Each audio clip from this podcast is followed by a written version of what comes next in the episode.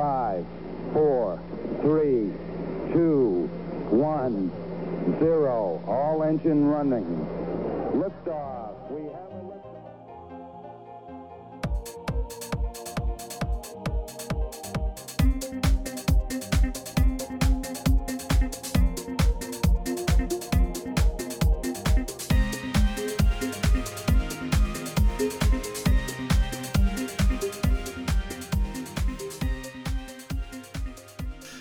안녕하십니까 조광의 사센트 청취자 여러분. 아, 오늘은 한국과 미국의 스타트업 업계에 종사하시는 분들, 분들을 모시고 인터뷰를 해보는 조광의 사센트 한눈만 팬다 코너입니다.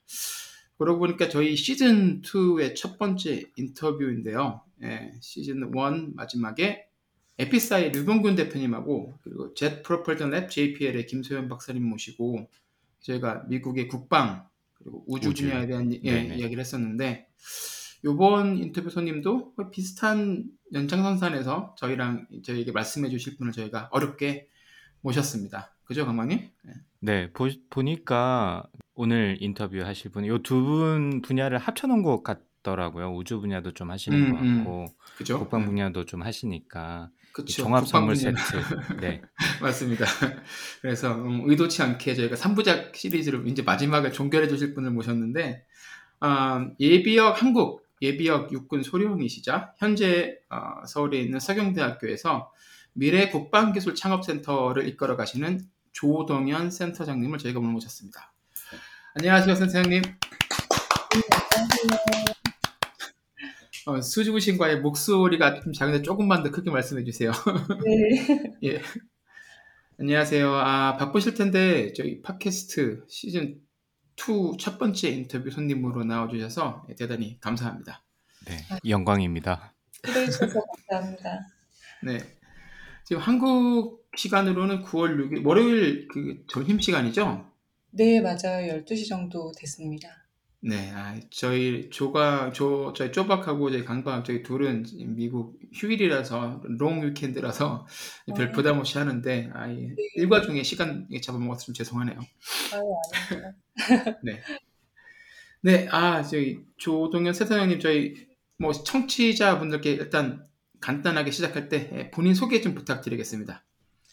아, 네. 먼저 초대해 주셔서 너무 감사드리고요. 저는 지금 서울에 위치한 서경대학교 군사학과의 조교수이자 뭐 방금 설명 주신 미래국방기술 창업센터라는 작은 센터를 좀 병행하고 있는 조동현이라고 합니다. 반갑습니다. 네. 아, 음성이 너무 좋으세요, 진짜. 근데 아유, 아닙니다. 감사합니다. 두 분 음성이 너무 좋으세요. 어, 전혀 소령님 같지 않고 이 밤에 새벽에 하는 디스크 자키 같은 목소리. 제가 그 디스크 음. 자키가 원래 꿈이었거든요. 아, 잘 어울리셨을 것 같아요. 네, 저녁 시간 말고 이 새벽 2시쯤에 하는 그 클래식 나오고 뭐 이런 디스크 자키 하셔야 될 것 같은 그런 느낌인데 어, 오늘 네. 너무 기대가 되네요. 네. 아, 그러면 서경대학교에서 군사학과 교수님이시고 그리고 어, 서경대학교 안에 있는 미래 국방기술 창업센터를 지금 운영하고 계시는 거죠, 그러면요? 네, 병행하고 있습니다. 음, 그러시구나. 네, 알겠습니다. 그럼 뒤에서 뭐 자세히 저희가 얘기를 할 텐데, 이 미래 국방기술 창업센터에 대한 소개도 간단히 좀 부탁드릴게요. 네, 뭐, 뒤에서 좀 자세히 설명드리는 게 더 이해가 용이하실 것 같기는 한데요. 네, 간단히 생각하면, 최근에 같은 경우는 국방 분야의 과학기술 발전 속도보다 민간 기업이나 스타트업의 기술 속도가 훨씬 빨리 발전하고 있잖아요. 그래서 이제 국방 쪽에 쓰일 수 있는 상용 민간 기술이 뭔지를 좀 찾고 이런 부분에 있어서 국방 쪽으로 연결할 수 있는 기관이 아직 한국에는 없습니다. 미국이나 이스라엘은 좀 있고요. 어, 그런 좀 니즈가 요즘에 최근 많이 늘어났어요. 그래서 그런 일들을 좀 시작하면 어떨까 해서 이제 제가 만들었고요.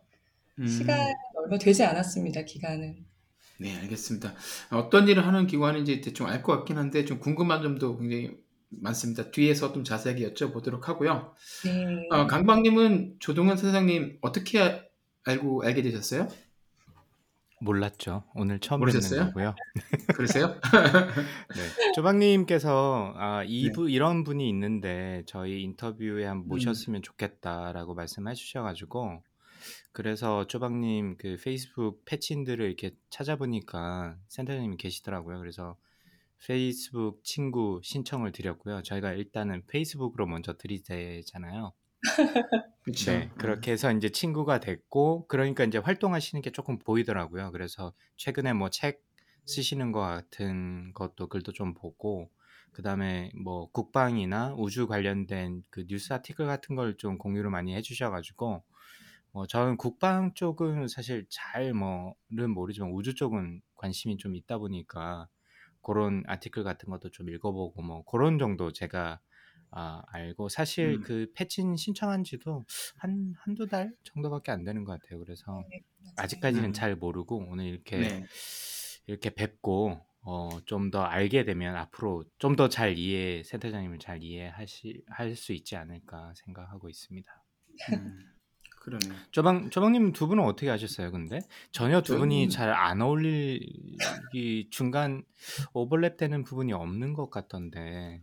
이게 없을 것 같은데 또 이게 또 사람이 이렇게 인연이라는 게 보면은 엉뚱한 데서 이게 또 이게 맺어지기도 하거든요. 이게 2020년 초에 아마 샌디에고 출장을 오셨어요. 센터장님께서. 음, 그래서 그래서 그때 이제 저녁 식사를 함께 했었는데 그때 어 저기 저희 인터뷰에도 나오셨던 에피사의 류병균 박사님하고 네네. 그리고 저희 팔로턴 특집에서 나오셨던 그 알체라의 이세림 박사님 함께 가서 네네. 같이 저녁 식사를 하면서 뭐 이런 저희 하는 얘기하고 그때 아마 음, 전역하신 지 얼마 안 돼서 이제 뭐 이런저런 스타트업 관련된 일을 이렇게 하시고 고상하시던 시절이었던 것 같아요 센터장님께서 그래서 네. 그때 예, 그죠 그때 그래서 이제 인사드리게 됐고 그래서 이제 뭐 자연스럽게 페이스북에서 서로 알게 되고 그리고 기고하시는 글들도 가끔씩 올라와서 뭐 이게 페이스북에 피드로 피드로 뜨기도 하고 어, 링크드인에 뜨기도 해서 책 글도 자주 챙겨보고 뭐 그러고 있습니다. 네 그러다가 아 저희 인터뷰 시즌 2 할때 아, 모시면 좋겠다 싶어서 며칠 한 몇 주 전에 부탁을 드렸는데 아, 흔쾌히 예, 승낙을 해주셨죠. 네, 그럼 제가 센터장님께 질문이 하나 있는데 네. 처음 그 쪼막님을 뵀을 때 저도 사실 유병균 박사님도 인터뷰 통해서만 보고 한 번도 실제로 뵌 적도 없고 이세림 박사님도 마찬가지인데 제가 인터뷰하면서 느꼈던 느낌으로 봤을 때는 센터장님이랑 전혀 다른 스타일의 분들이시거든요. 굉장히 말씀도 많으시고 굉장히 활발하시고 센터장님 좀 조용조용하신 스타일 같은데 인상이 좀 어떠셨어요? 조방도 그렇고. 어, 일단 그날 굉장히 즐거운 저녁 시간이었어요. 그러니까 저는 제가 말을 뭐 말주변이 막 이렇게 있는 사람이 아니어서 듣는 걸 오히려 좋아하는데 그 음, 제가 놀랐던 점은 그 기술 분야에 대한 열정을 정말 식사 시간 내내 말씀을 주실 정도로 이야기거리가 풍부하셨고 또 그때 처음 알았어요. 이런 어떤 그 매체를 통해서 이야기를 계속 나누고 계셨다고 말씀을 주시더라고요. 네, 이게 쉬운 일이 아니잖아요. 시간을 그럼요. 내서 뭔가 하나를 이끌어가는 건데 그런 열정도 가지고 계시는 분들이 미국에서 또 국방 분야나 각 분야에 계시다는 것도 너무 저는 알게 돼서 반가운 마음이었죠. 아, 그 그러셨구나. 너무 너무 잘 포장해 주신 거 아닙니까? 이거 제가 사실 뭐 유 박사님이랑 이세림 박사님은 제가 일면식도 없어서 이렇게 말씀드리긴 좀 그렇긴 한데 뭐아 굉장히 시끄러우셨을 것 같은데 아 시끄럽긴 했을 거예요 진짜. 막 귀에서 피 나고 막 이랬을 것 같은데 뒤에서 피는 조금 그렇지만 재미있었습니다 정말. 그날 예, 있었던 일에 대해서는 제가 다 사과 한번 드리고요. 그러면 저희 오늘 뭐 인터뷰를 한번 예, 재미있게 진행해 보도록 하겠습니다. 아, 혹시 저희 팟캐스트 들어보셨나요? 뭐 에피소드 네, 몇 개 정도? 어, 네, 뭐 다 끝까지는 듣지 못했는데 최근에 보내주셨던 유봉균 대표님 네, 들어보고 그렇죠. 그분 그 참 대화 상대가 굉장히 필요했었구나 하는 걸 느낄 수 있는 에피소드였죠. 그렇죠. 근데 너무 좋은 건 좀 개인적인 얘기도 담아주셔서 네, 아 네. 우리가 이 쉬운 게 맞습니다. 아닌데 그게 참 좋더라고요. 네. 그래서 오늘도 저희도 비슷한 어, 방법으로 이제 인터뷰를 진행할 텐데, 아, 저희는 이제 초대 손님을 모시면 음, 중학교, 고등학교 때 시절을 항상 여쭤보거든요. 그래서 아주 네. 시- 그때가 이제 자아가 형성될 때니까 그때 어떤 생각을 하셨는지 그리고 그때 어떤 분이셨는지를 한번 꼭 여쭤보고 이제 시작을 합니다. 그래서 인간 조동현님에 대해서 간단히 한번 알아보고자 질문을 드리는데 대학교 가기 전에 대학교는 이제 사관학교를 갔었지만 중고등학교 때 돌이켜 보시면 그때 어, 조동현이라는 학생은 어떤 학생이었다고 스스로 생각하세요? 어, 실은 제 인터뷰 전에 이런 질문을 해주실 거라고 미리 알려주셔서 고민을 좀 해봤는데 굉장히 이게 어렵더라고요. 그 네. 성인이 돼서 어린 때, 나, 뭐, 라떼는 말이 요새 이런 유행어 있어서 얘기할 기회가 많지도 않고 좀 그렇긴 한데, 어, 중고등학교 때 저는 개인적으로, 아, 무거워질 수도 있을 것 같다는 생각은 들지만, 그 당시가 이제 저희 때는 IMF 시기였어요. 음. 그때 이제 뭐 중학생이신 분도 계시고 고등학생이신 분도 있는데 어, 그 당시에 이제 뭐 사업이라든지 어떤 작은 일들을 하셨던 분들이 참 어려운 시기셨고 음. 저희 부모님도 작은 사업을 하시다 당시에 굉장히 좀 어렵게 됐었던 시기가 제 중고등학교 시기였어서 음. 저는 잠깐 이제 검, 이제 학교를 그만둔 적이 있었어요. 중학교 때 집 사정으로. 어. 그래서 이제 검정고시 준비를 좀 길진 않지만 잠깐 했었고, 뭐 아르바이트도 좀 하고, 뭐 당시에는 이제 그런 제가 첫째 딸이라 뭐 부모님들 좀 힘드실 때 그런 일들을 하며 보냈던 게 제 이제 중고등학교 시절이었던 것 같습니다. 그래서 이제 뭐 특별하게 생각이 나는 건 많지 않고 당시에는 그냥 공부를 좀 이어갔으면 좋겠는데 어떻게 하지? 이런 고민들 좀 하면서 지냈던 것 같아 서 약간 뭐 사회생활에 눈을 좀 빨리 떴다라고 생각이 들어요. 음. 예, 뭐 그런 정도? 그 중학교 때 그렇게 중간에 뭐 친구들이 학교를 다니는데 뭐 어떠한 이유로든 그만두셨어야 되면 이게 사실 정신적으로도 굉장히 이게 힘드셨을 것 같은데 그런 건 없으셨어요? 어, 돌이켜 봤거든요. 실은 이제 오늘 네네. 인터뷰를 하게 된다고 해서 이제 어제 밤에 잠깐 옛날 생각을 좀 해 봤는데, 어, 그런 시간들은 있었던 것 같아요. 이제 제 부모님들이 부도가 나고, 이제 두분다 이제 저희를 이제 케어할 수 없는 시간들이 좀 있었거든요. 음, 1년을 넘게. 그래서 그때 이제 할머니 댁이나 친척 댁을 이제 좀 돌아다니면서 지냈는데, 동생이랑 이제 학교 갈 시간대는 딱 시간이 정해져 있잖아요. 8시 그쵸. 쯤. 그럼 이제 뭐 창가에서 보면 교복을 입고 이제 학생들이 막 지나가는 음, 굉장히 평범한 모습이 그 당시에는 굉장히 그게 어렵고 멀게 느껴지더라고요. 그 창문 하나를 통해서 음. 보는 시각이.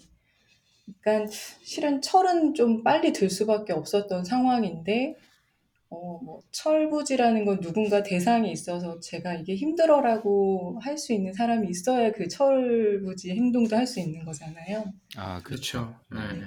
이제 그런 대상이 없는 상태로 동생과 이제 저하고 둘이 있어야 되다 보니까 뭐 그런 시기에 철을 조금 잘 몰랐지만 좀 빨리 들 수밖에 없었고 고민하던 시간보다는 좀 부모님을 걱정을 더 많이 했죠. 이제 음, 그런 저보다 더 힘든 시간들을 보내셨을 거고 이제 제가 또 엄마가 되고 나니까 그 시기에 아이를 떨어뜨려 놓는다는 걸 상상을 못 하겠더라고요. 음, 그, 그래서 그렇죠. 어. 네, 그래서 이제 뭐 그런 시기들을 뭐 그 뭐 보내면서 다행히 잘 지내간 것 같아요. 다행히 그런 어떤 어려운 시기라든가 사춘기가 거치면서 좀 삐뚤어질 수도 있었을 것 같다는 생각도 들고 실제로 그런 유혹도 많잖아요. 근데 음. 그렇죠. 다행히 이제 좀 잔잔하게 성격 탓이었는지 상황 탓이었는지 잘 넘어간 것 같기는 합니다. 돌이켜 보니까. 말씀하시는 거 듣다 보니까 좀 궁금한 게 생겨서 원래 성격이 좀 그런 여기서 그런이라고 한다면 좀 차분하고 조용조용하고 음. 이런 스타일이셨던 것 같으세요? 저는 그런 것 같지는 않아요. 그렇지는 않았던 것 같고 이제 뭐 대부분 귀하게 자라잖아요. 저희가 하나 둘 네네. 남매고 또 첫째고 좀 저희 어머니가 늦게 나셔서 귀하게 저를 키워주셨던 것 같아요. 사업을 하실 동안에는 음, 철도 없고 뭐 공부에 대한 관심도 별로 없고 뭐 고집도 좀 있었던 것 같고 그게 이제 초등학교 시절이었던 것 같은데 어 일단 제가 차분해질 수밖에 없었던 건 뭐 당시에 약간 주눅이 들었던 것 같아요. 음, 음, 고등학 그 검정고시 준비하는 과정에서도 뭐 운이 좋게 어머니 아는 학원에서 뭐 공부를 좀 하루 종일 하고 이런 시간들이 좀 있었는데 이게 모르게 이제 환경 탓이다 보니까 말이 줄더라고요. 아, 그리고 음, 약간 좀 대화를 하는 것들도 아무도 그렇게 얘기를 하지 않는데 뭐 복장을 다시 점검한다든지 뭐 저를 뭐 좀 다른 친구들하고 비교해서 좀 뒤에 있는다든지 그 그런 시간들이 약간 있었던 것 같고 그때 이제 아무래도 조용하다 보면 주변을 좀 보게 되죠. 그런 환경 변화의 성격이 좀 변화가 되지 않았나 생각은 듭니다. 너무 무거운 얘기를 처음에 아닙니다. 아니, 이런 의도가 아니셨을 텐데. 아니에요. 아, 그러니까 솔직하게- 왜 물어봤어? 아, 이거 네, 자르지 말아주시고요. 아니, 그 쉽지 않은 얘기일 텐데 솔직하게 말씀해 주셔서 너무 감사드리고요. 아, 그러면 중학교 때 그랬으면 굉장히 힘드셨을 것 같은데 그럼 그 검정고시를 그럼 보셔서 고등학교를 가신 건가요?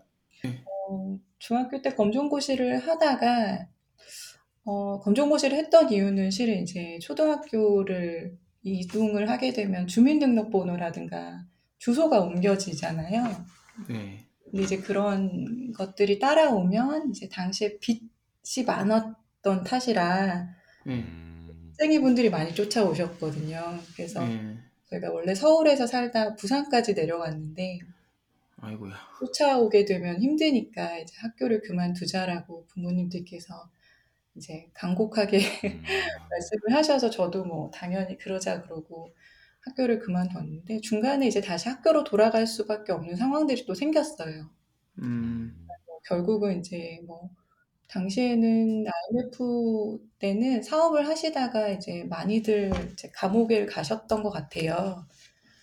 그래서 저희 이제 부모님도 그렇게 되시고 더 이상 이제 숨을 데도 없었고 그래서 학교를 다시 돌아가게 됐었 던 터라 네. 검정고시 준비 기간은 몇 달 안 되는 것 같고요. 음, 학교를 이제 거의 학교를 안 가면 뭐 며칠 기간이 있더라고요. 음, 그만둬야 되는. 근데 그 기간 한 2, 3일 전에 다시 학교로 돌아갈 수가 있어서 학교로 돌아가고 이제 고등학교를 고민을 했었죠. 어디로 가야 할지. 음. 뭐 그런 그런 과정들이 좀 있었습니다. 근데 찾아보니까 고등학교는 그 외국어 고등학교로 진학하신 것 같은데 네, 맞나요? 맞아요. 맞아요. 아, 그러니까 이제- 공부도 굉장히 열심히 하신 거잖아요 중학교 때 그죠? 음. 그 당시에 이제 뭐, 뭐 자랑이라고 할 것도 없이 이제 그거 말고 할 게 없었어요. 이제 이제 음, 저희가 갔던 곳이 이제 정말 시장에 있는 단칸방에 부모님들하고 저하고 있는데 다행히 근처에 동네가 굉장히 좋은 동네에 학원을 하고 계시는 지인이 계셔서 음, 아침에 아이들은 학교를 갈 때 저랑 제 동생 이제 학원 문을 따고 들어가서 하루 종일 하는 게 이제 그 선생님들 학원 선생님들이 주신 문제집들을 이제 다 풀어내는 거죠. 할 게 없으니까 친구도 없고. 아, 그러니까 이제 뭐 자연스럽게 공부를 잘하는 학생도 아니고 뭐 좋아하는 편도 아니었는데 그거 말고는 할 것도 없고 당시에 해결책은 그거밖에 없었어요. 제 짧은 생각에. 음, 어디 일을 할 수 있는 나이도 아니고 해서 그냥 뭐 모든 것들을 한번 뭐 공부를 해보지 뭐 이렇게 해서 문제 이제 풀고 공부하고 하다 보니 이제 좋은 성과는 있었던 것 같은데 네, 는 당시에 이제 부모님이 안 계셔서 저는 실은 바로 그 공고나 상고가 굉장히 유명한 학교들이 부산에 많이 있어요. 음, 그래서 네. 취업을 할 생각을 하고 있었는데 고등학교 진학도 이제 크게 대학교 진학도 크게 이제 기대하지는 않았고 당시는 아 내가 빨리 이제 생계를 꾸려 나갈 수 있는 능력을 갖춰야겠다. 음. 생각해서 이제 뭐 여상이나 이제 그런 공고를 가려고 준비를 했다가 이제 제가 이제 첫 번째 저한테 은인 같은 뭐 부모님 같은 선생님을 중학교 때 선생님을 만나서 영어 선생님이셨는데 네. 그때 이제 굉장히 많이 저를 도와주셨어요. 뭐 당시에 영어를 학원도 뭐 이렇게 뭐 무료로 다닐 수 있는 곳도 찾아주셔서 제가 영어 회화를 그때 배웠던 것 같고요. 음. 그리고 학교도 장학금을 줄 수 있는 학교를 찾아서 선생님이 그 부산을 모두 다 해집고 다니셨다고 제가 나중에 들었어요. 아. 그래서 이제 새로 만들어진 학교였어요. 당시 부일외고라는 곳이 외국어 네. 고등학교 가 했는데 얼마 되지 않았던. 근데 이제 다행히 선생님들이 너무 좋으셨고 제 사정을 이제 듣고 선생님이 부탁하셔서 이제 시험을 봐서 다행히 이제 합격을 하고 들어간 학교가 이제 그 외국어 고등학교입니다. 네. 아, 그러시군요. 정말 어, 힘들게 공부하시고 예, 그 어려운 거 다 겪어내시고 고등학교 이제 입학을 하셨네요. 그러면 고등학교 때도 그럼 공부하시고 그러느라 다른 데 신경 쓰실 일- 틈은 없으셨을 것 같은데 혹시 뭐 학창 시절에 특별히 관심이 있었던 분야가 있으셨을까요? 센터장님께서? 어, 실은 이제 제가 이제 외고는 남녀공학이기도 하고요. 네. 굉장히 자유로운 분위기이기도 했어요. 선생님들도 너무 좋으셨고. 음. 근데 이제 그때 제가 뭐 중학교, 고등학교 때 이제 듣는 걸 좋아하다 보니까 이제 뭐 당시에는 고민이 많잖아요. 중, 뭐 고등학교 때 연애도 그렇죠. 고민이고 공부도 고민이고 하다 보니 이제 뭐 듣는 것 해주고 또 뭐 저는 도와줄 수 있는 것들 도와주다 보니까 당시에 이제 학생회 같은 것들을 하게 됐는데 그래서 이제 고등학교 3학년 때인가 2학년 때 이제 학생회장을 하면서 이제 학교 친구들을 좀 많이 도와줬었죠. 근데 당시에 이제 선생님들 중에서 군인 출신이 그렇게 많으셨어요, 학교에. 어, 그래요? 음, 네. 신기하네요, 그것도요. 음. 교장 선생님도 ROTC 출신이셨고, 음, 그래서 이제 제가 이제 학생회 하면서 뭐 선도부도 챙기고 아이들도 챙기고 하는 걸 보시더니 이제 아, 사관학교를 좀 집안 사정은 다 알고 계셨고 예, 음. 보내보면 좋겠다. 뭐 그래서 이제 사관학교를 알게 된 케이스입니다. 아, 그렇군요. 다음 질문이 그거였었는데. 네. 그러면 그 센터장님께서 느끼시기에는 어떠셨어요? 아, 그 만약에 그 교장 선생님이나 다른 선생님들께서 이제 뭐 선도부 하시는 활동 하시는 모습을 보고 리더십도 있, 있어 보이고 그러니 사관학교가 어울리겠다라고 이렇게 추천 뭐 아니면 이렇게 소개를 해주셨을 때 어떤 느낌이셨어요? 일단 사관학교를 몰랐어요. 그 음. 여고생이잖아요. 여고생이고 그렇죠, 그렇죠. 예. 글 쓰는 걸 좋아했어서 당시에도 이제 저희는 다 기숙사 생활인데 뭐 거기에 이제 학생 기자 이런 거 활동하고 지역 신문하고 뭐 이런 걸 하고 있었었던 탓이었거든요. 그런 시기인데 음. 뭐 사관학교나 경찰학교가 이제 장학금을 준다는 얘기는 알고 있었어요. 대학을 갈 때 이제 장학금을 받지 않으면 가기 허- 힘들 것 같다는 생각은 들어서 알고는 있었는데 이렇게 내키지는 않더라고요. 일단 음. 일단 군대라는 데도 잘 모르겠고 제가 뭐 활동적인 사람도 아니고 체력도 힘들 것 같고 음. 그래서 이제 고민을 하고 있다가 하루는 이제 아예 그 교장 선생님께서 사관학교 생도 한 분을 초청을 하셨어요, 학교에. 오. 그래서 이제 그 제복, 정복이죠. 당시 이제 육군 예, 사관학교 예. 정복을 입고 저보다 이제 1년 선배님께서 학교에 오신 거예요. 이제 입학한 지 얼마 안 된. 아. 그래서 이렇게 멋있게 학교 설명을 주셨는데, 아, 그때 저기는 가볼만 하겠다는 생각이 그때 처음으로 들었고, 유일하게 지원을 해서 학교를 들어간 거죠. 음, 그러니까 이제 사관학교가 이제 세 개가 있는데 육군 사관학교를 지원하셔서 합격을 하신 거죠? 네, 맞아요. 네, 분위기가 조금 오늘 좀 무거운 것 같아서 조금 화살을 돌려보자면 조방님 IMF 때 뭐 하셨어요? 잠깐 갑자기 그 생각이 나더라고요. 그러니까 제가 아, 뭐 학번이 나오긴 하는데 97 년도에 대학을 다니고 있었으니까 97 년도에 그 이제 겨울방학 시작할 때 그때 12 월에 이제 그게 딱꼭 그쵸? 공식적으로 뉴스가 나왔잖아요. 마을버스에서 네. 그 얘기를 듣고 그리고 나서 어... 98년도에 2학년을 마치고 바로 군대를 갔었죠. 그리고 동기들도 그때 군대를 깨 2학년 98년 때 군대 간 친구들이 되게 많았어요. 음, 음 그쵸. 그리고 네, 그리고 맞아요. 아까 센터장님도 말씀해 주셨는데 이제 어 뭐 사업을 하시다가 힘들어지신 분들이 너무 많아서 제 친구들 음. 같은 경우에 그래서 어그 당시에 집안이 다 뭐 이렇게 LA 같은 데로 이렇게 이민을 음, 온 친구들도 있었고 그때 소식이 끊겼다가 나중에 유학 나, 나와서 한인타운에서 우연히 마주친 친구도 있어요 고등학교 친구들. 그러니까 온 가족이 와가지고 불법 체류로 그렇게 오래 살았다 그러더라고요. 음. 음, 네, 그래서 나는 여기 이상 못 넘어간다고 저한테 얘기하기도 하고 그래서 저는 예, 그 대학생 시절이어서 그때 이제 군대를 많이 가고 뭐 휴학도 많이 했었고 예, 다들 힘들었던 시기였었죠. 예. 음, 그러면 센터장- 보고 예, 보고 들어가신 거네요, 그죠? IMF가 되는 걸 보고. 그쵸. 되는 거 보고 군대를 음. 가야 될까 말아야 될까 하다가 이제 친구들도 또 가고 그러길래 아 나도 일단 갔다 오고 나서 뭘 생각을 해야 되겠다 그 음. 생각이 들어서 일단은 예, 군대를 갔죠. IMF 예. 터지고 나서. 예. 아예- 뭐 하셨어요? 저는 아예 군대에 있었어요, 그때. 어, 제일 나았네. 네, 그래서 바깥에 사실 다른 건 기억이 안 나고 IMF가 났다는 이야기를 뉴스로 군대에서 받고 그 해인가 그 다음 해인가 귤을 엄청 많이 줬어요. 그 겨울에. 귤을 많이 귤이- 줬다고요? 예, 귤이 너무 썩어 난다고 귤 농... 왜 그렇잖아요. 군대가 뭐 오늘 배추 풍년이다 그러면 갑자기 배추가 엄청 나오고 예, 귤 예, 풍년이다 그러면 귤 원래 하나씩 주는데 한 박스씩 먹으라고 막 주고 막 이러잖아요.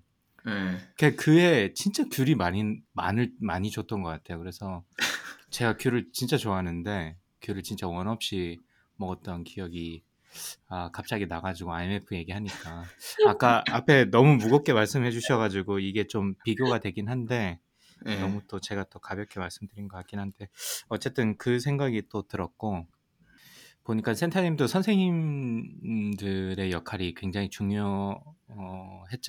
뭐 이제 고등학교 가시는 것도 그렇고 네. 나중에 사관학교 가시는 것도 그렇고 그래서. 아 잘해야 되겠다 저는 그런 생각이 아, 좀 그- 들었고요. 그렇죠.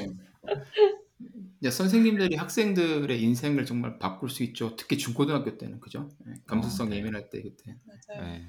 맞습니다. 그래서 아, 좀 더 선생으로서 저도 좀 잘해야 되겠다는 생각이 들었고 조방님 혹시 그 사관학교는 생각 안 해보셨어요? 그 입시하실 때 고등학교 때? 전혀 생각도 안 했고요. 전 눈도 나쁘기도 했고 체력도 되게 약하고 그래서 제가 그래서 예, 사관 학교는 생각 안 해봤고 제 고등학교 되게 친한 친구 중에 두 명이 육군 사관 학교를 갔었어요. 중학교 친구하고 음, 예, 그 친구들은 가, 가- 가서 이제 잘 졸업하고 나중에 저희 서울대학교에 그 석사과정으로 왔을 때 우연히 식당에서 마주치고 그랬던 기억이 나긴 합니다. 그래서 네. 예, 아니 센터님께서 그 정복 말씀을 해주셔가지고 저도 고등학교 2학년 때인가 3학년 때인가 그 선배가 세 명인가 와서 학교 소개를 했는데 그 회색 정복이죠. 아직까지 기억이 나는 것 같은데 맞아요. 네, 회색. 맞아요. 옷이 너무 멋있는 거예요. 그래서 맞아요. 와 진짜 너무 멋있다. 제가 그때 뭐 사실 제가 그 옷을 입었으면 진짜 그 핏이 아니었을 텐데 어쨌든 그 옷이 너무 예뻐가지고 제가 집에 당장 가서 육사라는 데가 있는데 아버지. 저 저도 몰랐어요. 그런 데가 있는지도 뭐 관심도 없었고. 그 몰랐는데 육사라는 데 옷이 너무 예뻐가지고 저기 한번 시험 한번 쳐봐야 되겠다고. 그러니까 저희 어, 아버지가 너는 군인 머티리얼이 아니다. 치워라. 그래서 치웠어요. 어, 잘 보셨네요. 맞아 정확하게 아. 보셨죠 육군 사관학교가 서울 그 공릉동 쪽에 있잖아요. 맞죠, 선생님? 네, 맞습니다. 예. 그러니까 제 저희 집이 거기서 가까웠어요. 상계동에 제가 살고 있어서 아, 오다 가다 하면은 육사 생활도 가끔씩 보이기도 하고 제복 입은 분들도 보기도 하고 그랬었는데 맞아요. 예. 그 제복을 입으니까 제 고등 중학교 고등학교 친구가 입 그 입은 모습 보는데 어 걔도 멋있어 보이더라고요. 맨날 자- 장난치고 막 서로 에이 네가 무슨 육사를 가 하면서 막 장난치고 그랬었는데 나중에 끝나고 이제 면회처럼 해서 갔었 갔었는데 이 친구가 어 말하는 투도 달라져 있고 목도 완전히 쉬었는 쉬었는데 그 정보 입은 모습을 보니까 어 내 친구인데 얼마 전까지 막 장난치면서 놀리던 친구인데 멋있어 보이더라고요. 자, 그럼 정말 육사를 가고 싶은 사람들이 저걸 보면, 예, 아, 진짜 이게 의욕이 막 솟겠구나, 뭐 그런 생각은 그때 들기는 했었습니다. 음. 네, 그러면 뭐 자연스럽게 이제 아, 육사 얘기가 나왔으니까 육군 사관학교 시절로 넘어가 보도록 하죠. 근데 그 얘기를 하기 전에 네, 여기서 간단하게 제가 조동현 센터장님의 양력을 잠시 요약해서 말씀드리고자 합니다. 이게 굉장히 길어요. 그래서 제가 줄이고 줄이고 줄인 건데 그래도 깁니다. 네, 조동현 센터장님은 제가 연도는 말씀 안 드리고요. 육군 사관학교를 졸업하시고 그리고 나서 소위로 임관하신 후 그죠? 이라크 자이툰 사단 그리고 한미 연합사 사령부 그리고 외교부 정책 기획관실, 육군본부 정책실 등에서 17년간 이제 복무를 하셨습니다. 그리고 그 사이에 이제 미국의 하버드 대학교 Kennedy School에서 공공행정학 석사 학위를 받으셨고 예일 대학교에서 World Fellow를 지내시고 그리고 어, 강박님이 계시는 곳이죠 메릴랜드의 유니버시티 오브 메릴랜드 칼리지 팍에서 국제개발 및 분쟁 관리센터 어, 방문학자로도 연구를 하셨습니다.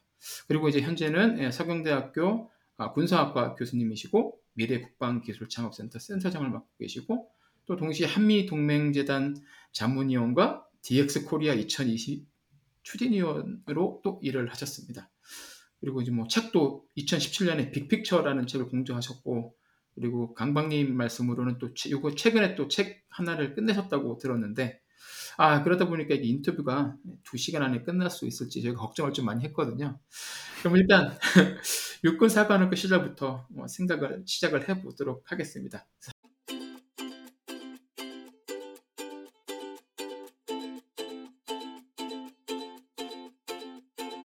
근데 앞에서도 제가 잠깐 힌트를 받았는데 이 목소리만 약간 조용조용하신 스타일이지 굉장히 리더십 같은 게 있으시고 그러셨나 봐요. 그 고등학교 때 뭐 학생회도 하시고 이렇게 굉장히 활 의외로 제가 잘 몰라서 그럴 수도 있습니다만 굉장히 활발하신 성향을 또 가지고 계신 분이 아닌가 싶어서 약간 어 여러 가지 얼굴을 가지신 분 같은데 육사 이 사실 육사하면 특히 첫 해 굉장히 힘들다고 뭐 들었고 뭐 여기저기 다큐멘터리 3일 뭐 이런 데서도 뭐 나오기도 했고 특히 아마 여군에게 오픈한 지 아마 얼마 얼마 안 됐을 때 같은데 시점으로 봤을 때는 어떠셨어요?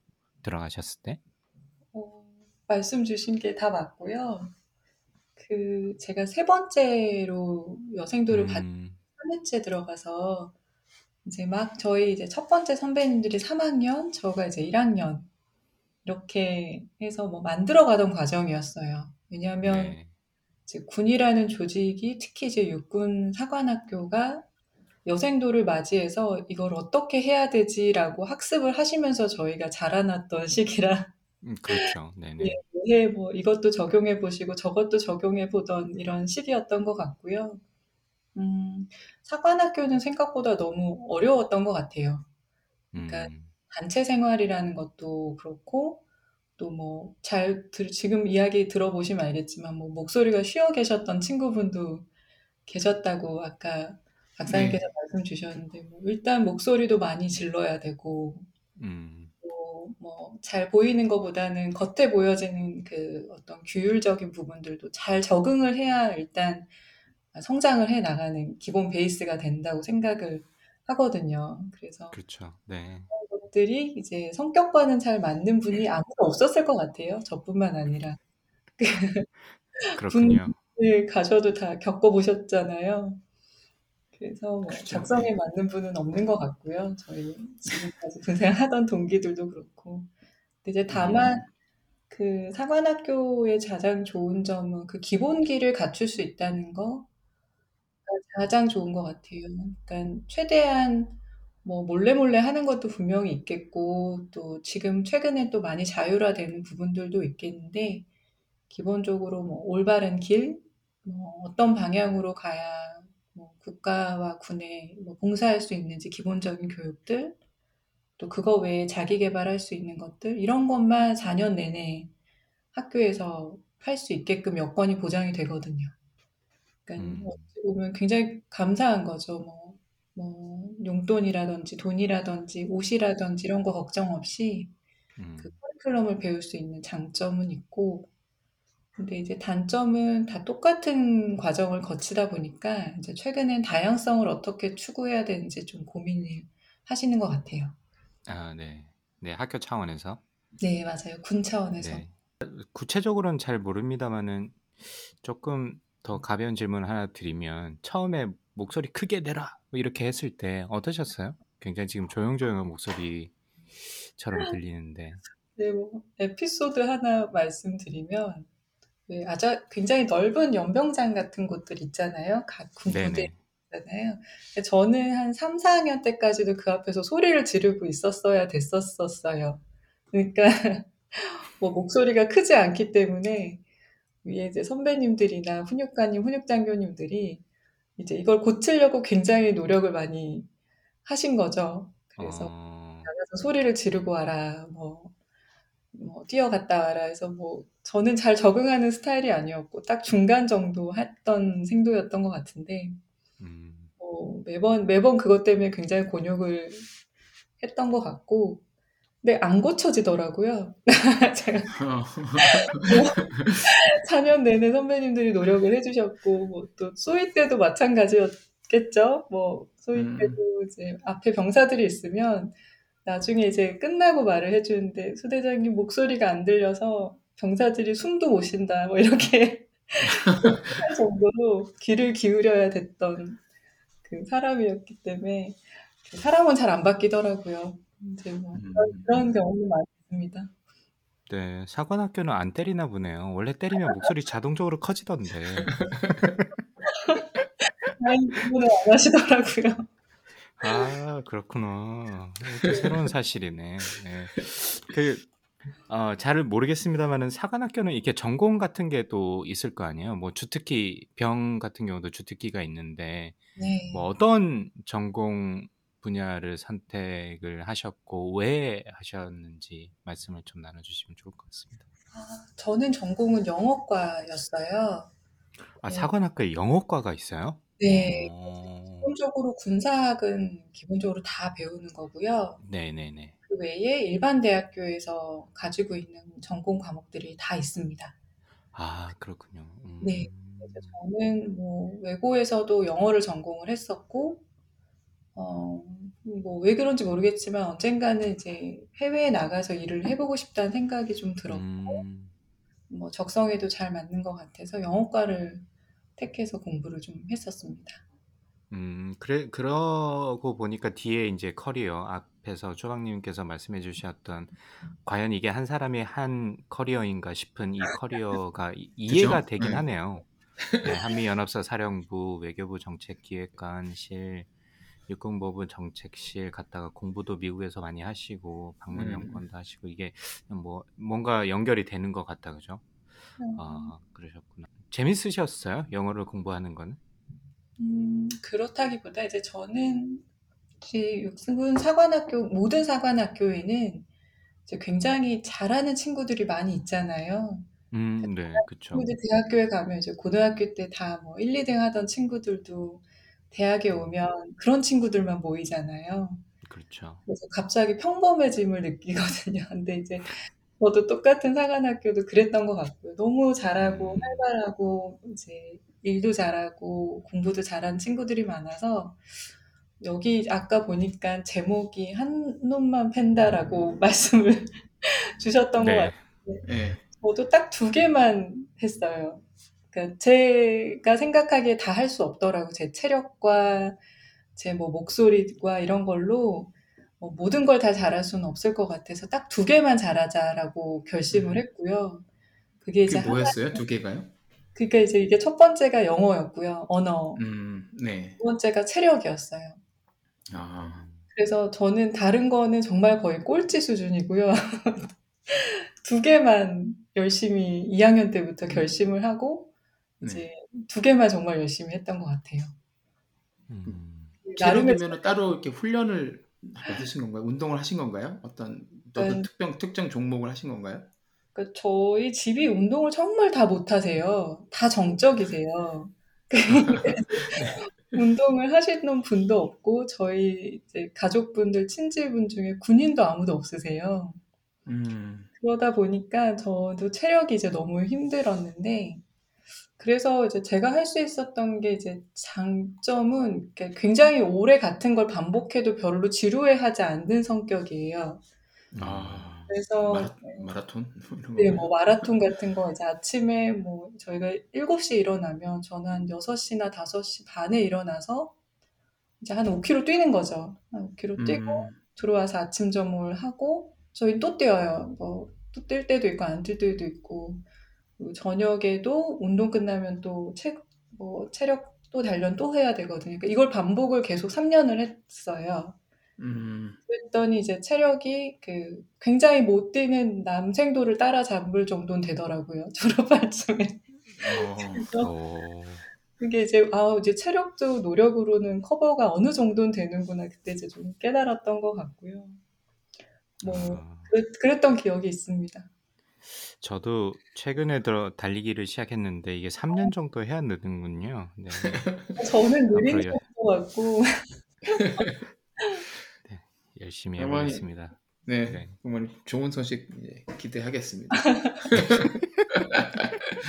아, 네. 이건 제, 제가 궁금한 게 있는데요, 선생님. 그럼 네. 사관학교를 이제 졸업을 하시면 의무적으로 이제 소위로 인간하셔서 복무를 뭐 대위까지 하셔야 되잖아요.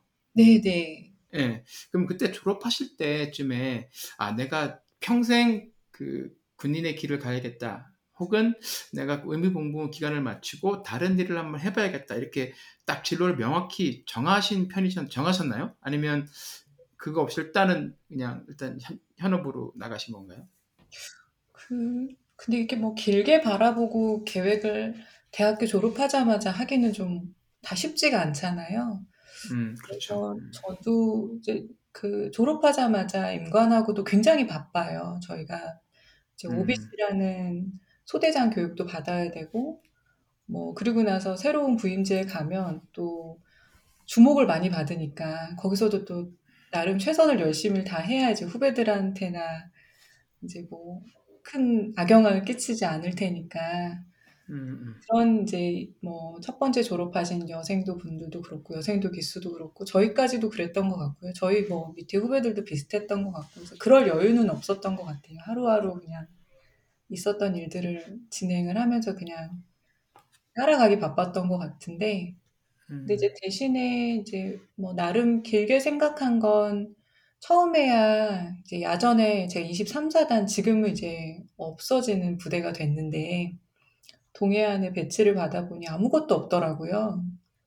그뭐 버스도 잘 안 지나다녀요. 그러니까 이제 정말 부대에만 있고 가끔 장이 서면 이제 그 삼척에 가서 뭐 시장 봐오는 정도밖에 없는 허허 벌판인 동네인데 뭐 언제까지는 여기 있을 거는 아니니까 뭐 공부는 좀 해야겠다. 뭐 이런 생각은 좀 하면서 이제 틈틈이 공부한 거 외에는 별다른 이제 길게 보고 갈 수 있을 정도의 뭐 이렇게 긴 장기적인 계획을 세워보지는 못했던 것 같아요. 음. 네. 그럼 처, 처음 그런 부대 이제 23 사단으로 부임하셨는데 어, 네. 조방님 죄송한데 저 그 전에 한 가지만 아, 말씀하세요. 엄청 중, 중요한 질문이 있어서 한 네. 가지만 네. 여쭤보고 넘어가죠. 군 생활도. 그 사관학교 생도는 미팅 같은 거는 하나요? 어, 하죠. 중요하다. 아, 왜 궁금하잖아. 나 아, 몰라. 그러니까 예, 너, 너무 중요해서 제가 깜빡해. 그러니까 저희가 5월달, 5월달일 거예요. 5월달마다 해마다 그 가든 파티 같은 거를 하고요. 아, 네. 그때는 이제 파트너가 있어야 돼요. 아, 음. 졸업 파티 할 때도 또 파트너가 이제 대부분 남생도들은 이제 여자친구분들이 한복을 입고 음, 오셔가지고 졸업 파티도 하고 합니다. 근데 이제 뭐 에피소드는 그러려면 이제 소개팅이나 미팅을 좀 해야 되잖아요. 그렇죠. 예, 사람을 만날 기회가 없으니까. 근데 저 같은 경우는 뭐 일단 여생다라고 하면 미팅이나 소개팅이 이루어지지가 않더라고요. 아, 그런가요? 그래서 뭐 누가 음, 누가 나오려고 하겠어요. 그래서 이제 친구에게 속여라. 나는 이제 여생도가 아니고 일반 여학교의 대학생이니까 뭐 한번 미팅이나 소개팅을 해달라 해서 소개팅을 한 번을 해 봤는데 음, 그 공교롭게 그 자리에서 이제 군 얘기를 하시더라고요, 상대방이. 또, 또 군대에서 뭐 축구한 얘기 이런 거 하셨나 보네. 네, 뭐 얘기였겠죠. 기억은 잘 안 나는데. 그래서 뭐 군대 다녀온 얘기 뭐 했던 얘기 이렇게 하는데 제가 거기서 욱했나 봐요. 그래서 뭐 잘 모르고 말씀을 하시는 거 아니냐 뭐 이렇게 하다 이제 이렇게 뭐 안 되고 그랬던 것 같고요. 그래서 뭐 저희 2, 3학년의 파트너는 저희 남자 동기가 친구 혹시 가든파티 오고 싶은 애 있으면 데리고 와라. 그래서 음, 아, 그런 친구가 똑같이 한번 2, 3학년 때 왔던 기억이 있어요. 음, 네, 뭐 그렇게 행복한 기억은 아닙니다. 네. 제 저의 궁금증은 풀렸는데 그 센터장님께는 조금 아픈 기억인 것 같아서 죄송한 마음이 드네요. 아유, 그한 가지만 더 예, 혹시 최근에 DP라는 넷플릭스 혹시 보셨어요? 아, 네, 그 뭐 저 이제 잘 아는 장군님이 굉장히 추천하셔서 다 보라고 말씀을 주셔 가지고 오. 네네. 한번 이제 들어가서 첫 장면을 봤는데 못 보겠더라고요. 저는 개인적으로 그래서 한 첫 장면 음, 한두 컷 보고 아, 이거는 좀 지금은 보기 힘들겠다 그러고 이제 닫기는 했습니다. 아 그렇군요. 네. 네. 관광을 보셨어요? 보셨으면 예, 전 다 봤습니다. 다 음, 아, 봤고 어떠셨어요? 뭐 여러 가지 생각이 들죠. 물론 뭐 부대에 따라서 과장이 있을 수도 있습니다만은 대부분 이제 그때를 많이 떠올리시는 것 같아요. 이제 일반 병사로 다녀오신 분들의 경우에는 그리고 거기에 이제 그 뭐 대대장님이나 이렇게 간부들의 약간 어떻게 보면 현실적으로 표현을 했거든요. 그래서 네, 정의로운 것보다는 조금 배신감도 많이 느낄 수 있는 장면이 많이 나오고 네, 그다음에 병사들 간에 좀 뭐 학대하는 뭐 그런 장면들도 많이 나와서 좀 아픈 기억들이 많이 떠오르나 봐요. 그래서 커뮤니티에서 워낙 인기가 뭐 인기라기보다는 아 이거 좀 마음이 아프지만 그래도 다 봤다 뭐 이런 분들이 많길래 저도 봤는데 네, 음, 뭐 끝까지 보긴 했습니다. 끝까지 보긴 했고 뭐 저도 뭐 여러 가지 생각이 들었는데 또 저희가 이제 일반 병이랑 간부 그러니까 소위 말해서 간부들이 보기에는 좀 어떤 느낌이 들지 뭐 이런 것도 좀 궁금하려고 했는데 잘 피해 가셨어요. 네, 안 봤다가 정답인 것 같습니다. 근데 뭐 아니 이 타이밍상 아마 이 질문을 왜 안 물어보지? 뭐 이러실 것 같아서 제가 뭐 아, 여쭤봤는데 네. 근데 그런 거 있어요. 이게 이제 야전에서 저도 이제 중대장까지만 했고 대대장 하기 전에 이제 전역을 결심하고 나온 터라 저희 동기들이 이제 대대장을 하고 있어요. 딱그 음, 음, 레벨인데 중대장이나 이제 소대장 때 시절을 좀 돌이켜 보면 이제 시골이나 야전 쪽에는 그 집이 그렇게 힘든 친구들이 병사로 많이 들어와요. 아까 음, 박사님께서도 IMF 때 힘들 때 군을 많이 온다고 말씀 그쵸. 주셨잖아요. 네네. 그러니까 저희가 이제 사회에서 보면 잘 사는 분들도 많지만 이제 정책 부서나 이런 데서 보면 또 잘 사는 친구들도 꽤 있는데 또 그렇지 않은 친구들도 이제 군부대 많이 오니까 그 안에서 뭐 여러 가지 생각이 있죠. 물론 장교와 이제 병, 또 부사관과 군무원 요새는 또 여러 계급이나 직책을 다 달리하는 분들이 모여 있기는 한데 사람에 따라 다른 것 같아요. 워낙 넓잖아요.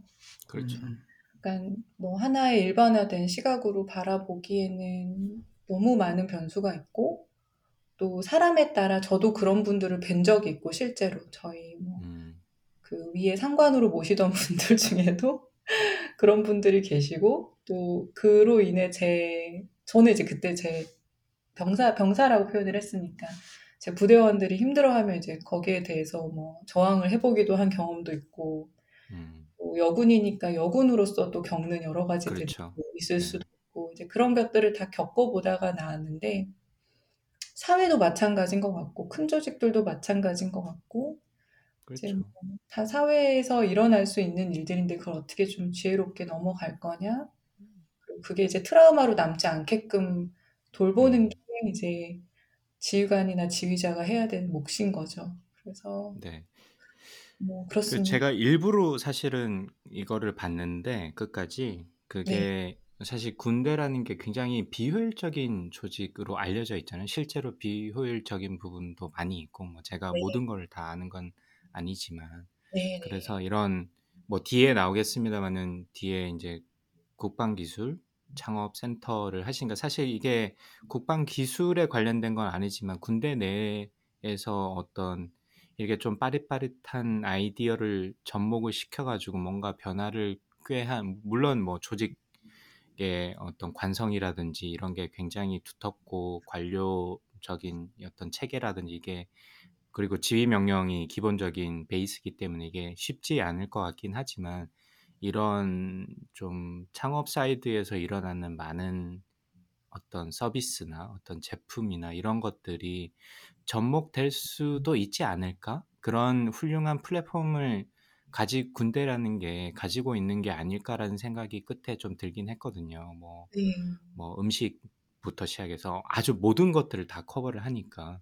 네, 맞아요. 그래서 그런 생각이 조금 들었어요. 이게 뭐, 뭐 어떻게 당장 뭐를 해야 되겠다기보다는 이 자체가 하나의 어떤 플랫폼 크게 플랫폼으로 저희가 볼 수 있는데 지금 이 굉장히 거대한 비효율적인 이 많은 것들을 뭐 그런 식의 어떤 접근으로 해서 조금씩 해결할 수 있지 않을까 정도까지 어, 생각을 했던 터라서 좀 그 굉장히 아픈 이야기긴 한데 한번 보시면 어, 제가 어떤 의미에서 말씀을 드리려고 하는지 조금 이해가 아마 센터장님은 더 하시지 않을까 싶어서 제가 이 이야기를 꺼내봤고요.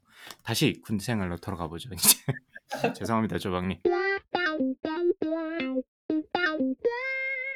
그러면 처음으로 부임하서 아까 뭐 지금 이제 아, 질문에 답을 하시면서 여러 가지 말씀하셨어요. 그러니까 소 그러니까 소대장으로서 처음 이제 인관할 때는 다들 힘들어 하시고 이제 부대에 따라 다르긴 하겠지만 그리고 지금 이제 여군으로서 3회라고 하셨잖아요 육사에서요 그러니까 네. 아무래도 여군으로서 받는 그런 뭐 주목도 있을 거고 부담감도 굉장히 심하셨을 것 같은데 혹시 그래도 소대장으로서 이제 23사단에서 계실 때 보람 있었던 경험이 하나 정도 있다면 공유해 주실 수 있을까요? 음, 뭐 일단 뭐 처음에 에피소드로는 제 이름이 남자 이름 같잖아요. 음, 그리고 아, 아 뭐, 뭐, 네네, 그렇죠. 네. 남, 예. 네, 사관학교에 제 이름을 얘기하면 뭐 통상 다 남자로 알고 계셔서 이제 부임하는 저는 통상 전날 이제 그냥 사복 입고 돌아다니거든요.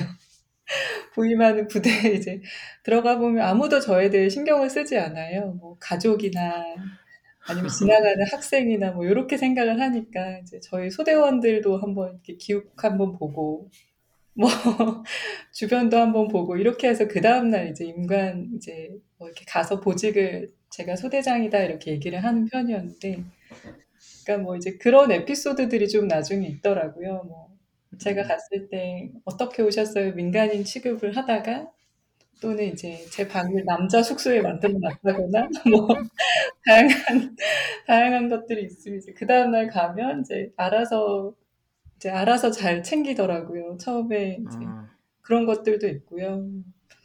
뭐 보람 있었던 건 실은 제가 처음 임관한 나이가 23살이에요.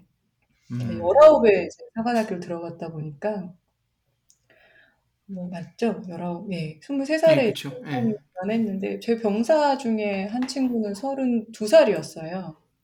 아, 그치. 그러니까 늦게 뭐 오시는 분들 계시니까. 네, 늦게 이제 뭐 또 무슨 사회 활동하거나 이제 박사를 하거나 연예인 활동을 한 친구들 다양하게 있었는데 그다 보니까 그냥 이제 이 친구들의 눈에 소대장이라고 왔는데 뭐 제 키도 학교에서 제일 작은 편에 속했고 목소리도 뭐 좀 이렇고 하니까 뭐 다양한 이제 일들이 있었죠. 뭐 에피소드들도 있고 뭐 제가 앞에서 뭐 연병장에서 얘기를 하는데 하나도 들리지 않기도 하고 뭐 이거를 어떻게 해야 되나 그 친구들로서도 고민이 많았던 거죠. 이제 저희 소대원들에서도. 예.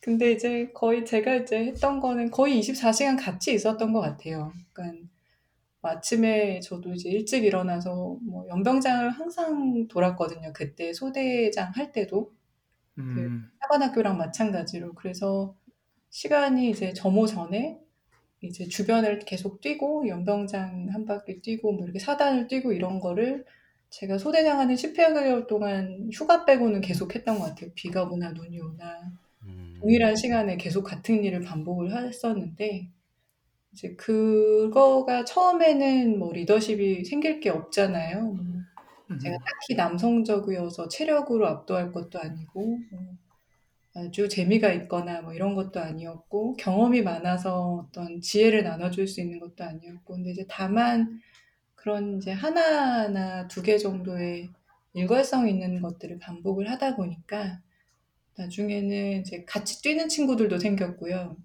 음. 뭐 비만 소대를 맡아서 제가 애들을 살을 빼게 하는 것도 해보고요. 그러니까 그런 이제 어렸을 때 할 수 있는 것들을 같이 공유했던 게 이제 기억에 많이 남고 지금도 연락을 주고 받아요. 음. 이제 아이 아빠가 사병 병사들은 굉장히 싫어했을 것 같은데. 처음에 엄청 싫어하더라고요. 싫어할 수밖에 없죠. 싫어할 수밖에 없는데 근데 또 그렇게 관심을 갖는 장교도 별로 없거든요. 음. 장교들이 일이 많아요. 그러니까 예, 서류 작업 같은 거 되게 많죠. 네, 너무 행정, 행정일 되게 많고. 맞아요. 그리고 뭐 네. 축구를 한다고 하거나 뭐 이런 걸 운동을 한다고 할 때 이렇게 뭐 끼기가 또 쉽지가 않을 수 있는데 음. 저는 이제 그냥 다 같이 했거든요. 음. 저뿐만 아니었을 거예요. 아마 다 그 시기에는 다 똑같이 했을 것 같은데 저 외에도 뭐 축구를 해도 뭐 같이 하고 운동을 해도 뭐 같이 하고 하니까 처음엔 불편하고 뭐 옷도 갖춰 입어야 되고 불편했겠는데 나중에는 이제 뭐 같이 이제 정말 가족같이 됐던 기억이 있습니다. 음. 알겠습니다. 그럼 반대로 약간 좀 힘들었거나 아쉬웠던 기억 혹시 있으신가요? 소대장으로서?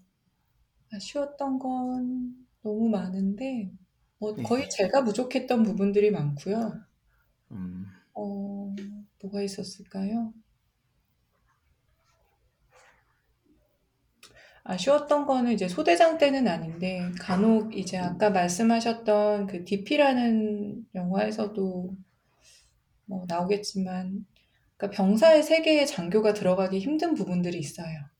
음. 그, 그렇죠. 아무래도. 이해를 다 할 수 없는 거죠. 저는 이해를 아무리 노력을 하고 24시간 있어도 갖고 있는 뭐 여러 가지들의 내부적인 것들 또 하는 것들은 제가 알 수가 없어요. 불가능합니다. 그런 거는 인정을 해야 되는 것 같고요. 음. 그러다 보니까 저희 때 이제 자살을 시도하는 친구들도 되게 많았어요. 음. 그러니까 뭐 제가 24시간 같이 있었던 거고 그걸 막으려고 했던 건 아니었지만 뭐 그런 부분도 없지 않아 당시에는 많았고 사고도 굉장히 많았고 음. 그래서 다행히 저는 음, 저희 병사 부대원을 잃어본 적은 없는데 저는 동기를 잃어본 적은 있거든요. 아. 그래서 이제 그런 부분들은 이제 아 이게 아무리 노력을 한다고 해도 이게 할 수 있는 것과 할 수 없는 것들이 분명히 있구나라는 거를 이제 체감하고 특히 이제 군에서의 아픈 점은 그게 하나 한 사람의 생명이나 어떤 그런 것까지 연결될 수 있는 가능성이 있잖아요. 그렇죠. 음. 사회는 단절하면 그냥 절교하고 안 보면 되는데 음. 여기는 그런 게 아니라 이제 그 평생 가거든요. 그 트라우마는 저도 음. 제가 이제 같이 근무했던 동기나 뭐 자이툰에서 잃어본 동기가 있기 때문에 그거는 이제 굉장히 오래 가더라고요. 한뭐 1, 2년 넘게 가더라고요. 음. 그런 거는 아쉬운 거죠. 제 능력이 거기까진 거죠. 좀 그 능력이 아니라 그건 어쩔 수 없는 일이잖아요. 그거는 사람의 그 뭐 힘으로 어떻게 할 수 없는 일들이 일어나기 일어나는 거니까. 근데 왜 그런 게 있죠. 뭐 이제 내가 이 시기에 조금만 더 뭘 했었으면 음. 아니면 이 시간을 조금 더 delay 할 수 있는 뭔가 있었으면 뭐 이런 것들인 거죠. 아, 그럼 그런 거 진짜 힘드시겠네요. 예, 그런 건 좀 있더라고요. 네. 네, 알겠습니다. 자, 그러면 잠깐 바꿔서 그러면 아까 양력에서 외교부 정책기획관실하고 육군본부 정책실에서도 이제 일을 하셨다고 했는데 그러면 야전에 계시다가 나중에 이제 이쪽으로 옮기셔서 일을 하신 건가요? 어, 그렇죠. 이제 저희가 이제 장교들은 거의 한 1년에서 2년 사이에 한 번씩 부대를 옮기는 경우가 많이 있어요. 음, 이제 그때 그 외교부 의 외교관님들도 그런 얘기 하시더라고요. 뭐 온탕에 갔다가 냉탕에 갔다 이런 얘기를 표현을 쓰세요. 음, 예를 들어 아주 조금 힘든 임지, 부임지가 있고 누구나 음. 가고 싶어하는 부임지들이 좀 있잖아요. 좀 험지 갔다가 뭐 이렇게 좀 네. 좋은 데 갔다 이런 데 말씀하시더라고요 보면. 맞아요, 네. 맞아요. 그러니까 좀 네. 군도 비슷합니다. 아, 꼭 해야 되는 보직들이 좀 있어요. 뭐 중대장, 네. 소대장, 대대장, 뭐 연대장, 사단장 이런 지휘관 지휘자들이 실은 가장 힘든 일들이죠. 음, 이제 사람의 목숨도 챙겨야 되고 그리고 관리 책임을 해야 될 사람이 너무 많거든요. 어, 그렇겠네. 그러니까 이제 그런 보직에 좀 있다가 이제 또 정책이라든가 전략을 하는 부서에도 거기도 쉽지는 않지만 그래도 거기는 이제 본인이 잘하면 되는 음. 음. 그 런 보직들도 좀 있고 그래서 왔다 갔다 합니다. 이제 그럴 때 몇 군데 다닌 거죠. 정책실에서 근무를 하셨는데 그러면 그 정책실 근무를 이렇게 자원을 하시는 건가요? 관심이 있으셔서 그쪽을 그, 그 업무가? 그때는 그렇진 않았고요. 음, 일본의 정책실 같은 경우는 이제 당시 저의 거의 마지막 근무처이기도 한데 당시에 군이 실은 뭐, 뭐 국방개혁 2.0도 추진했어야 됐고 또 최근에 아까 이제 말씀 주셨던 과학기술 관련해서 이걸 어떻게 앞으로 전략을 짜야 되는지 고민이 좀 깊었던 시기예요.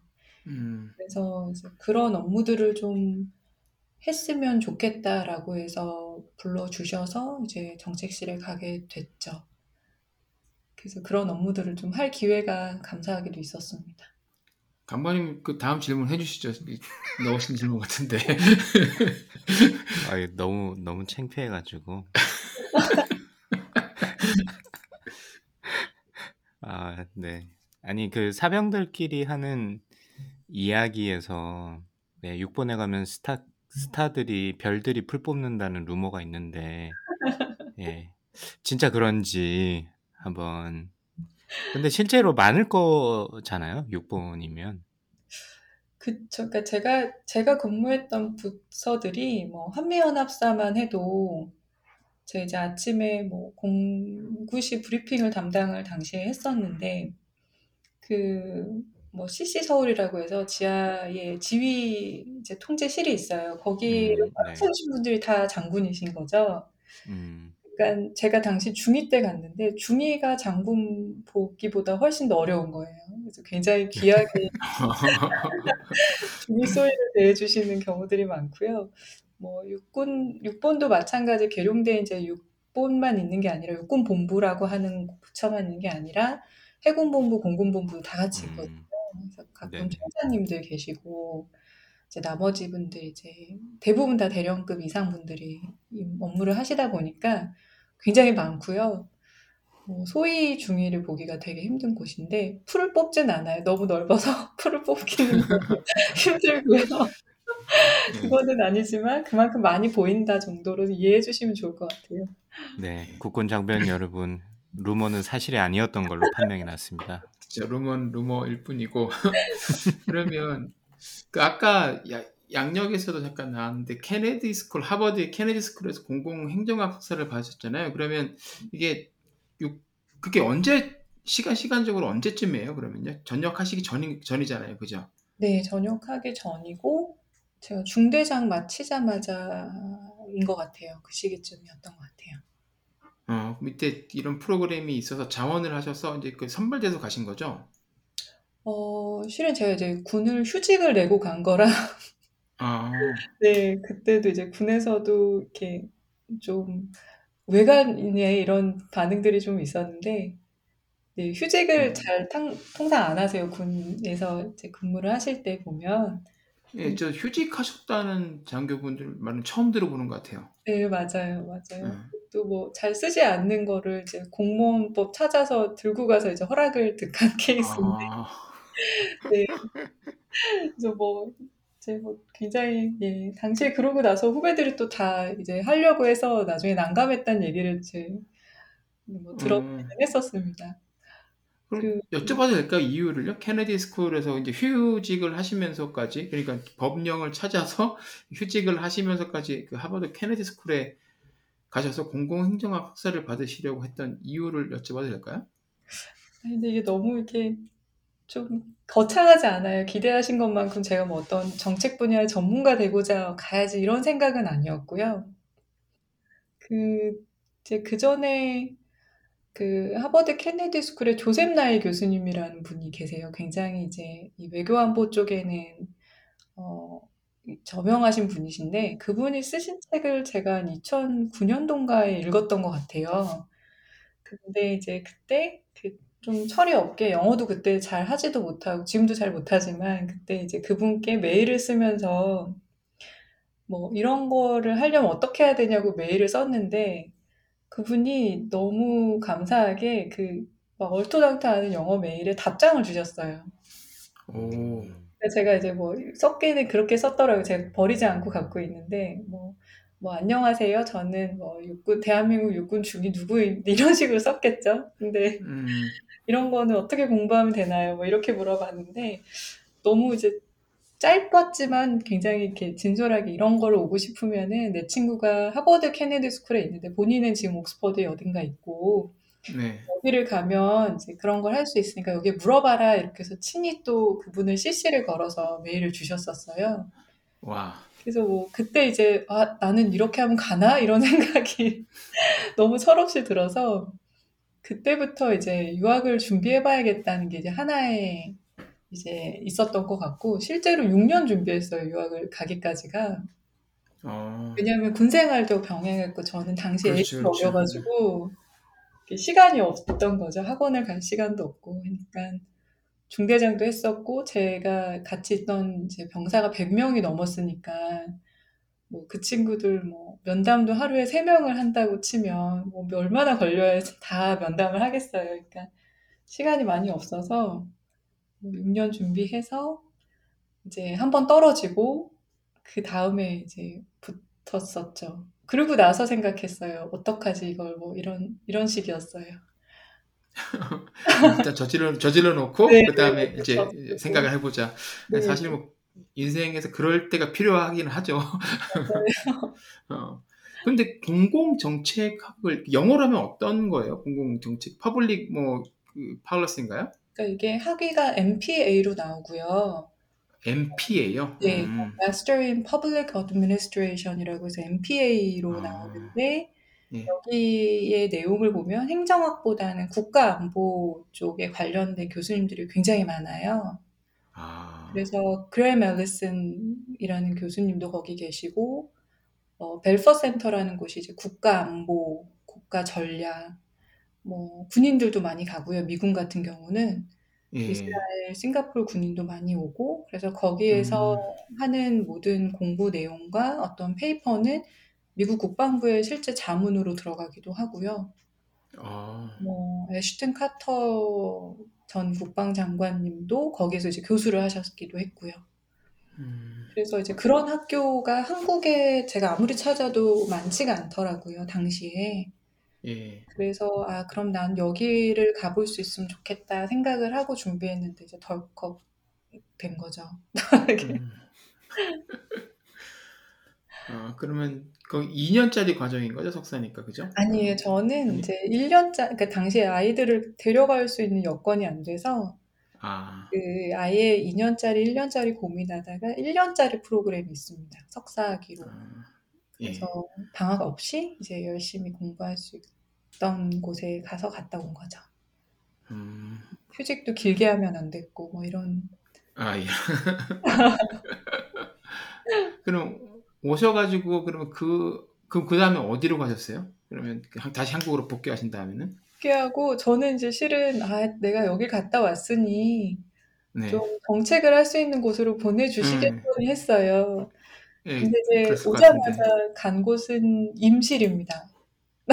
그래서 아, 임실이면 전라도 임실이요? 네, 전라도에 있는 임실에 가서 이제 저희가 해야 되는 보직들이 있는데 그게 이제 미뤄진 거예요. 제가 휴직을 하다 보니까. 음. 음. 야전에 사단급에 가서 정보 보좌관 정보청에서 또 열심히 야전 업무를 수행을 바로 했죠. 아, 참. 그렇죠. 조직에서 이렇게 계시는 분이니까 뭐 당연히 그걸 따르긴 해야 될 텐데 네. 많이 답답하셨을 것 같 기도 해요. 제 생각에서 제 생각으로는. 제가 기억하기로 저는 안 답답한데 주변이 답답하셨던 기억이 아, 아, 그렇죠. 뭐 옆에서 보다 보면 답답할 것 같기도 하고. 이제, 이제 너무 저는 가서 감사하게 큰 걸 보고 온 거죠. 음, 큰 음. 거를 보고 오고 또 제, 제 감사하게 보직이 보면 뭐 외교부나 뭐 한미연합사 같은 곳들은 실은 중위 대위가 갈 수 있는 부서들은 아니에요. 제, 제 전임자도 다 중령이셨거든요. 소령, 음. 대령 이렇게 좀 어느 정도 연차가 차서 이제 한반도 정부 상황이라든지 전반적인 야전을 거치고 경험과 능력이 좀 갖춰졌을 때 가는 게 이제 그런 큰 부대인데 저는 이제 어쩌다 보니까 운이 좋게 먼저 가서 본 거죠. 큰 곳들을. 음. 그리고 나서 이제 작은 곳들을 돌아온 것 같아요. 근데 이제 그러다 보니 이제 여기에서 생각하는 방식과 여기서 요구되는 당시에 보직에서 필요로 하는 것들이 이제 미스매치가 되는 거죠. 너무 크다든지 좀 필요가 없다든지 이렇게, 이렇게 보이는 경우들이 좀 있었을 거예요. 제가 돌이켜 보니까.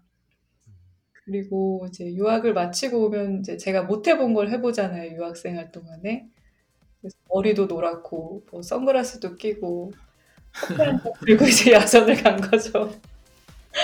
그래서 뭐 다들 얼음이 되시더라고요. 제가 들어갔는데 넌 누구냐 이런 표정으로 미국 갔다 오더니 많이 변했구나 뭐 이렇게 말씀하셨겠네요. 그래서 뭐 굉장히 호되게 혼나고 정신 아, 차리고 아닙니다. 짧게 자르고 다시 야전. 아, 멋있습니다.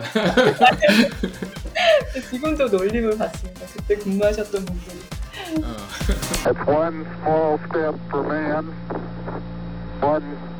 triumph leap for mankind.